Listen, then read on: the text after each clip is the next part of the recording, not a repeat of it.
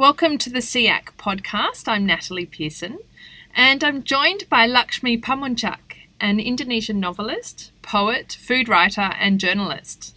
She is well known for her works of poetry and fiction, including both short stories and novels. And she's also known as the author of the award winning independent Good Food Guide series called the Jakarta Good Food Guide. We are fortunate to have her visiting Australia, where she will be launching her third novel, Fall Baby, here at the University of Sydney, and appearing as keynote speaker at the Indonesia Council Open Conference at the Australian National University in Canberra. Lakshmi, welcome. Hi, Natalie. It's lovely to be here. Thank you for joining us. Could you start by telling us how you go about writing this big, ambitious Indonesian novel, Amba or The Question of Red, and how you approached that task? Well, there is your answer right there. I went about writing a big, ambitious novel about Indonesia by writing so many books in between. Literally, all 14 of them. See, because uh, writing Amba or The Question of Red was the hardest thing I've ever done in my life obviously I had the first time novelist bug. I wanted it to be the novel in which I could cram in everything that needed to be said about the country in all its shades and nuances and complexities. I wanted the novel to travel. I wanted the world to know about Indonesia and our collective pain. But quite simply put, I didn't know how to write a novel because I never wrote one. Mm. So I stalled a lot, was extremely frustrated um, for a while, and also intimidated by all the problems, both practical and ethical, that could possibly come from imagining, or one might say, appropriating a history that wasn't mine personally. Of course, I didn't experience 1965 directly. I was born in late 71. So, in the almost 10 years it took for me to finish the novel from 2004 to 2012, I published six or seven books, including two collections of poetry, a collection of short fictions on paintings, and there was also a philosophical treatise based on the Iliad, the Greek mythology. And then there was this big edition, probably my biggest, of the Jakarta Good Food Guide. This is a, a tomb of more than 600 pages of text and images and more than, I don't know, like 500 eating places. And uh, there were also the two translations of the work of um, the preeminent Indonesian poet and essayist Goenawan Mohamad. It was a book of poems and a book of aphorisms. But in some ways, these so called distractions were necessary distractions, because at the end of each of these endeavors, they helped me grow as a writer and allowed me to think more deeply about the subject of my novel. The subject, needless to say, required the long look, and I needed to have grown up also in, in, in my life. I needed to have um, acquired more wisdom uh, in order to, to write the book. But what might have been the most welcome distraction was in the course of storytelling, I found poetry. It is very important because this was late 2004, and my daughter Nadia and I had just moved to Singapore, just the two of us, to start a new life. And somehow something was lost in the in the uh, novel writing process. I, I couldn't write. I couldn't muster the right feelings or emotions somehow my voice eluded me. I think it's something to do with not living in the vernacular. I might have been wrong, but that was how it felt at the time. I realized I was writing about Indonesia, it's an Indonesian story, but I had become so distant from certain details only found in, in Jakarta. I mean, it's anything from the texture of fabrics, the, the smell of rainy nights, the sounds of the morning where you know you listen to the slapping on gravel, you know, punctuated by the sound of traffic, and it's were very very distinct Indonesian experiences.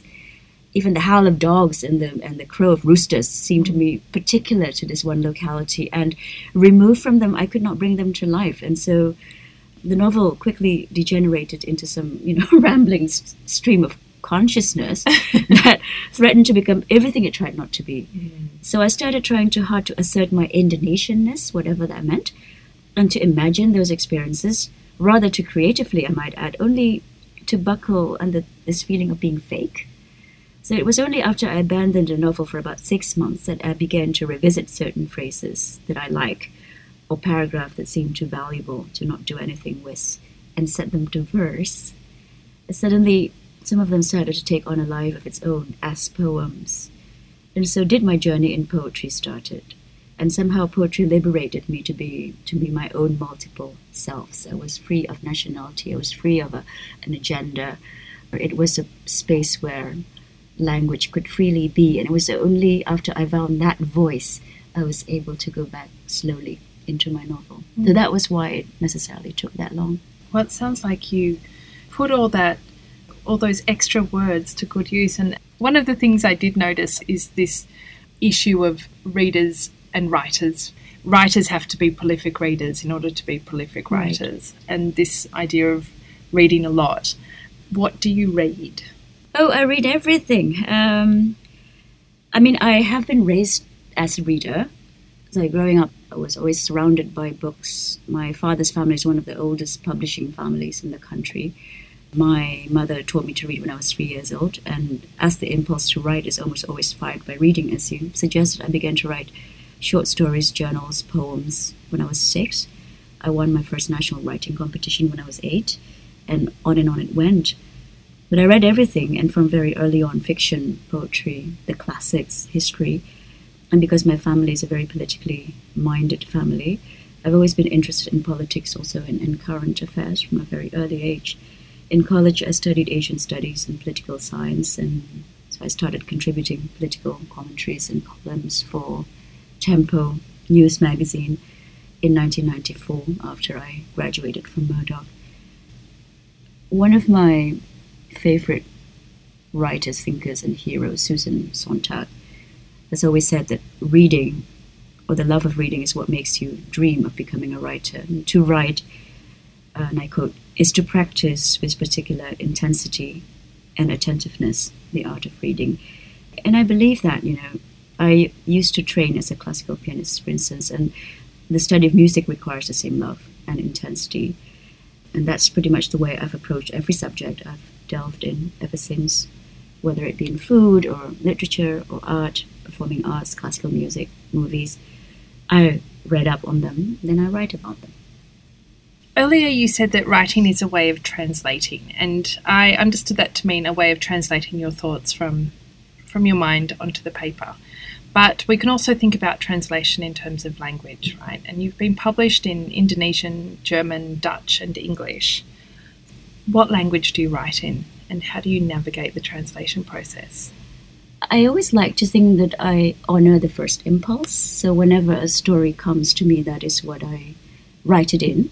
And it has always been consistent with poetry. I've never written poetry in Indonesian except for four poems that I wrote sometime in 2011, I think, or 2012. I don't know why that is, maybe because I read more poetry in English. With my three novels now to date, I first wrote Amba or The Question of Red, my first novel, in English. But it was such a, a difficult process, also because there's something always that is lost in the process of writing or rewriting a history that is so contextualized into another language. God knows how many versions of the novel I wrote and rewrote with wildly different beginnings and endings and different emphases on characters and character developments.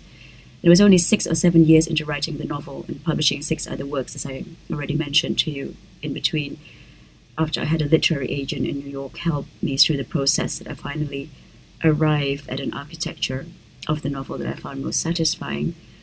And she told me, don't burden the narration with too much history. You'll end up losing the plot or the central human story or the love story. And um, at that point, it didn't get any easier either because there was so much sense of jokes, types of dialogue, conversation, historical details, and and even collective or cultural memories that needed to be done away with because they were too particular. And this was true of local touches and flavors that only resonated with an Indonesian audience, or at any rate, an audience familiar with Indonesian history.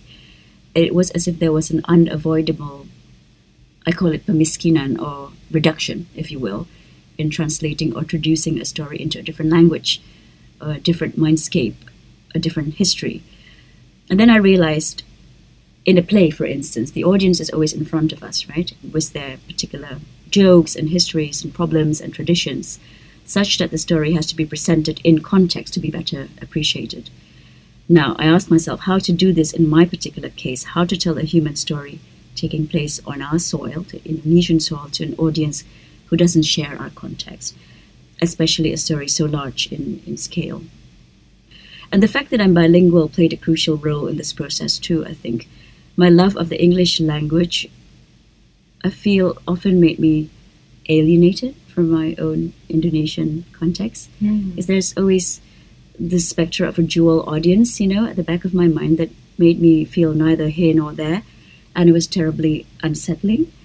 So it was, you know, in such a, yeah, a quagmire, I suppose, that I thought, oh, maybe I need to write the novel in Indonesian first so that I could better accommodate those particularities and share them with an Indonesian audience. So I was very lucky that in 2012, Gramedia Pustaka Utama has been my publisher for seven years now. They asked whether they could publish the novel in Indonesian, and I said, okay, I'm going to give it a try. But you can imagine how difficult it was to write a new, a whole novel that you had written in English before into Indonesian, and not necessarily as a translation. And then um, afterwards to have translated it back into English. So you actually had to go through the process of rewriting the entire thing in Yes. Indonesian Yes. after struggling with it for eight eight years. and the and the, and the very very interesting thing about it is that I couldn't um, I couldn't translate it. I had to write it anew. So these versions were very very different.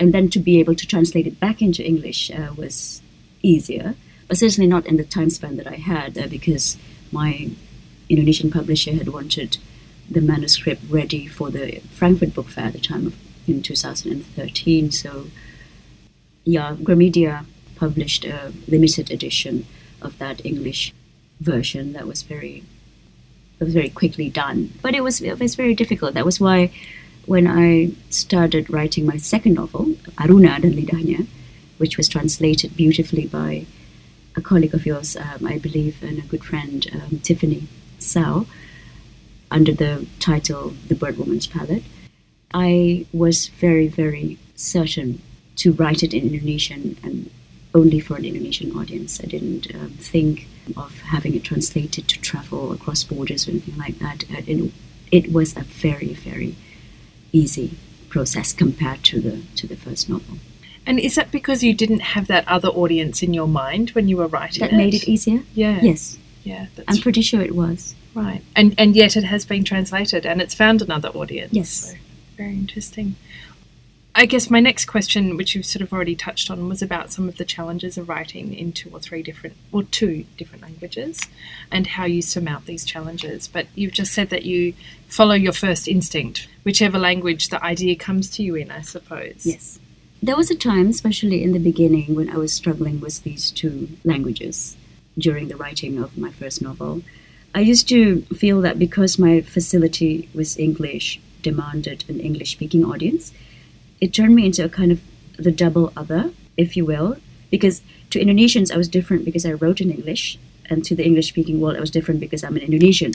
So while Indonesians expected me to write about things Indonesian, whatever those things are, and even to an extent in Bahasa Indonesia, because because I am, after all, an Indonesian uh, speaking and writing person to represent us. The English speaking world expected me to write about things Indonesian to reflect our difference to them. And the problem is, I was neither adequate as us nor as them, uh, for in my Indonesianness, I'm hardly of one root. I don't speak Javanese, for instance, or Minang, which is the language of the West Sumatranese. My writing isn't necessarily always about Indonesian affairs. And in my English speaking ways, I still lapse into Indonesian from time to time, and vice versa. And my constant traveling and living overseas have also made me so diverse and multi layered. So, and so not the one thing. I want to write about the world. So these have always been a constant problem uh, to me, which of my multiple selves to access each time. And I've heard you interviewed elsewhere talking about the importance of making yourself the subject of your own story. Mhm. Is that the way that you, you manage to navigate those many cultures and layers? Yes, because otherwise, how could you accommodate these different consciousness, just dif- different experiences if you if you don't let go, right? If you don't allow yourself these um, dimensions of of your writing to to help you in whichever way needed, whichever particular case uh, that I um, find myself in. Mm.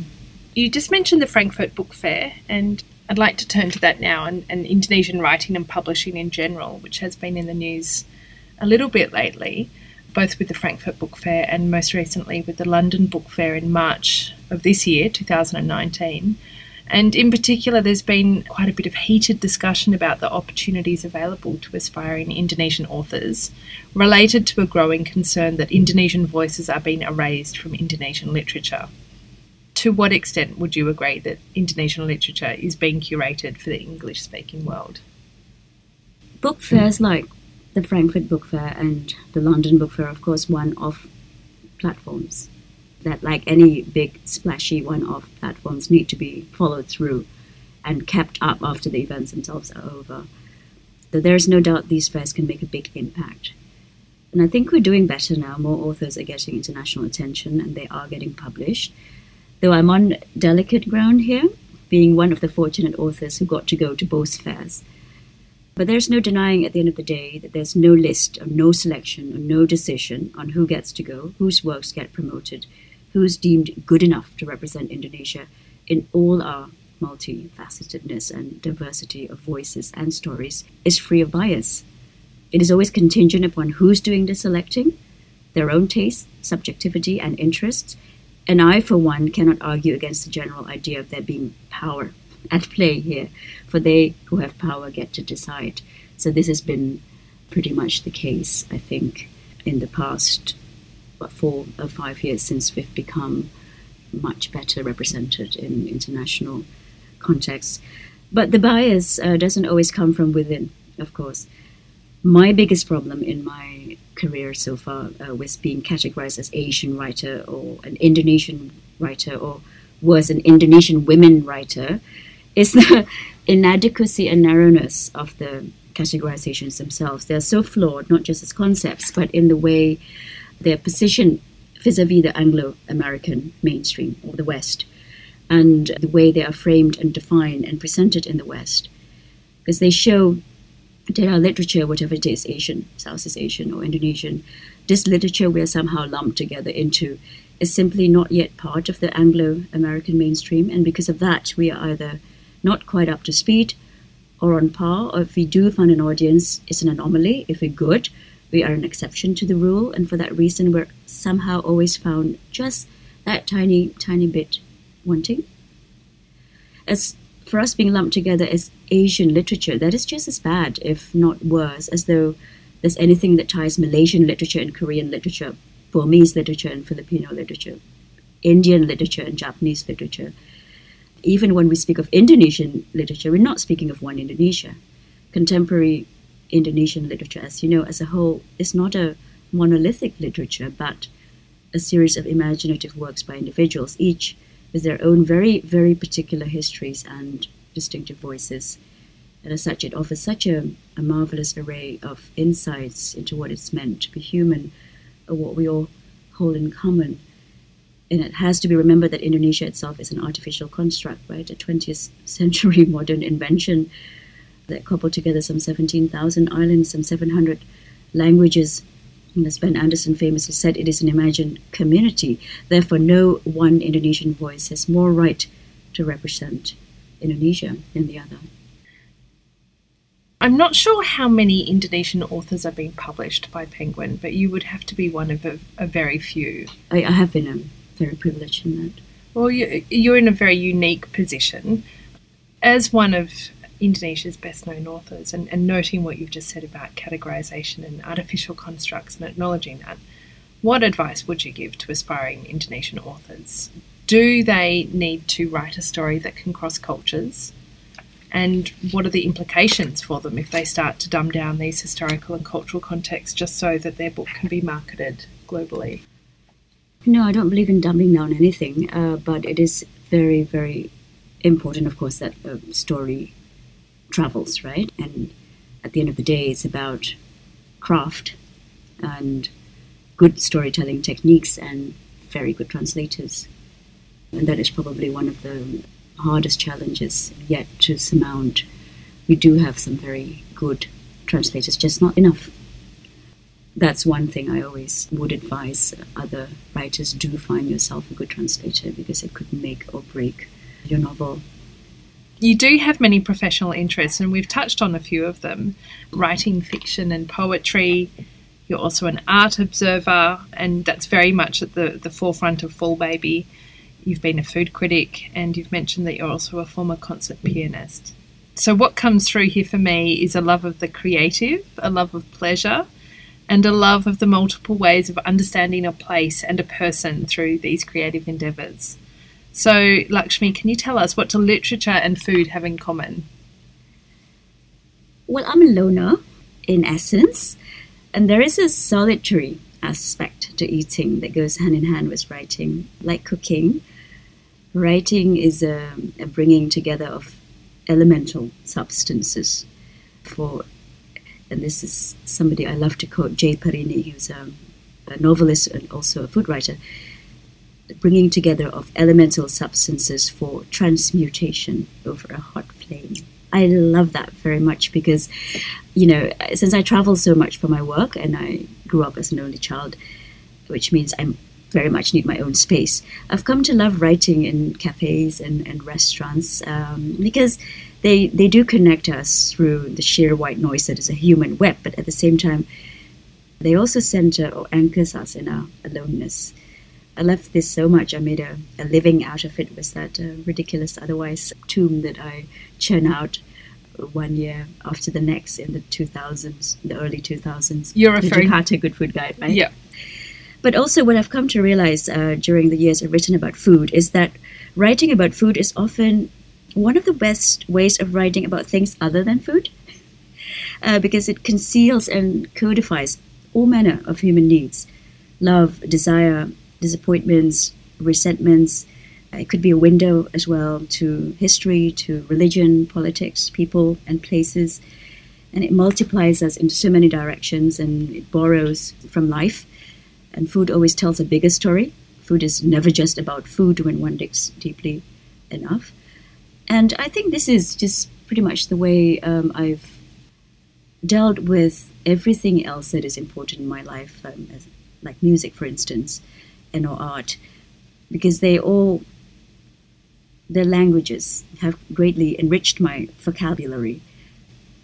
With music, for instance, they provide the structures of sound and, and, and, and rhythm and musicality that I always seek in my poetry my food writing also benefits it's kind of a cross disciplinary uh, from my love of paintings and visual art and, and from my love and familiarity with the performing arts in, in, in turn the, the sensory perceptions most at work when you're a professional food taster also greatly enhance your poetic expression too your vocabulary your expression you talk about rhythm you talk about color you talk about texture you talk about taste so these are different dimensions to your processing of the world. But if there's one thing to link all these different fields and occupations, at the end of the day, I still think it is the blood and toil and sweat and passion for language. It is the act of writing itself, and to an extent of reading books and reading the world in different ways, because they are two sides of the same coin. And there is no greater joy than to be able to find articulation whatever the initial stimulus is, in words and in bringing together everything he or she knows through this one prism. I now have a vision of you in a restaurant somewhere, reading or writing and enjoying something delicious, being inspired and, and inspiring in turn. So, could you give us a recommendation for a restaurant in Jakarta for somebody who's never been there before? Right.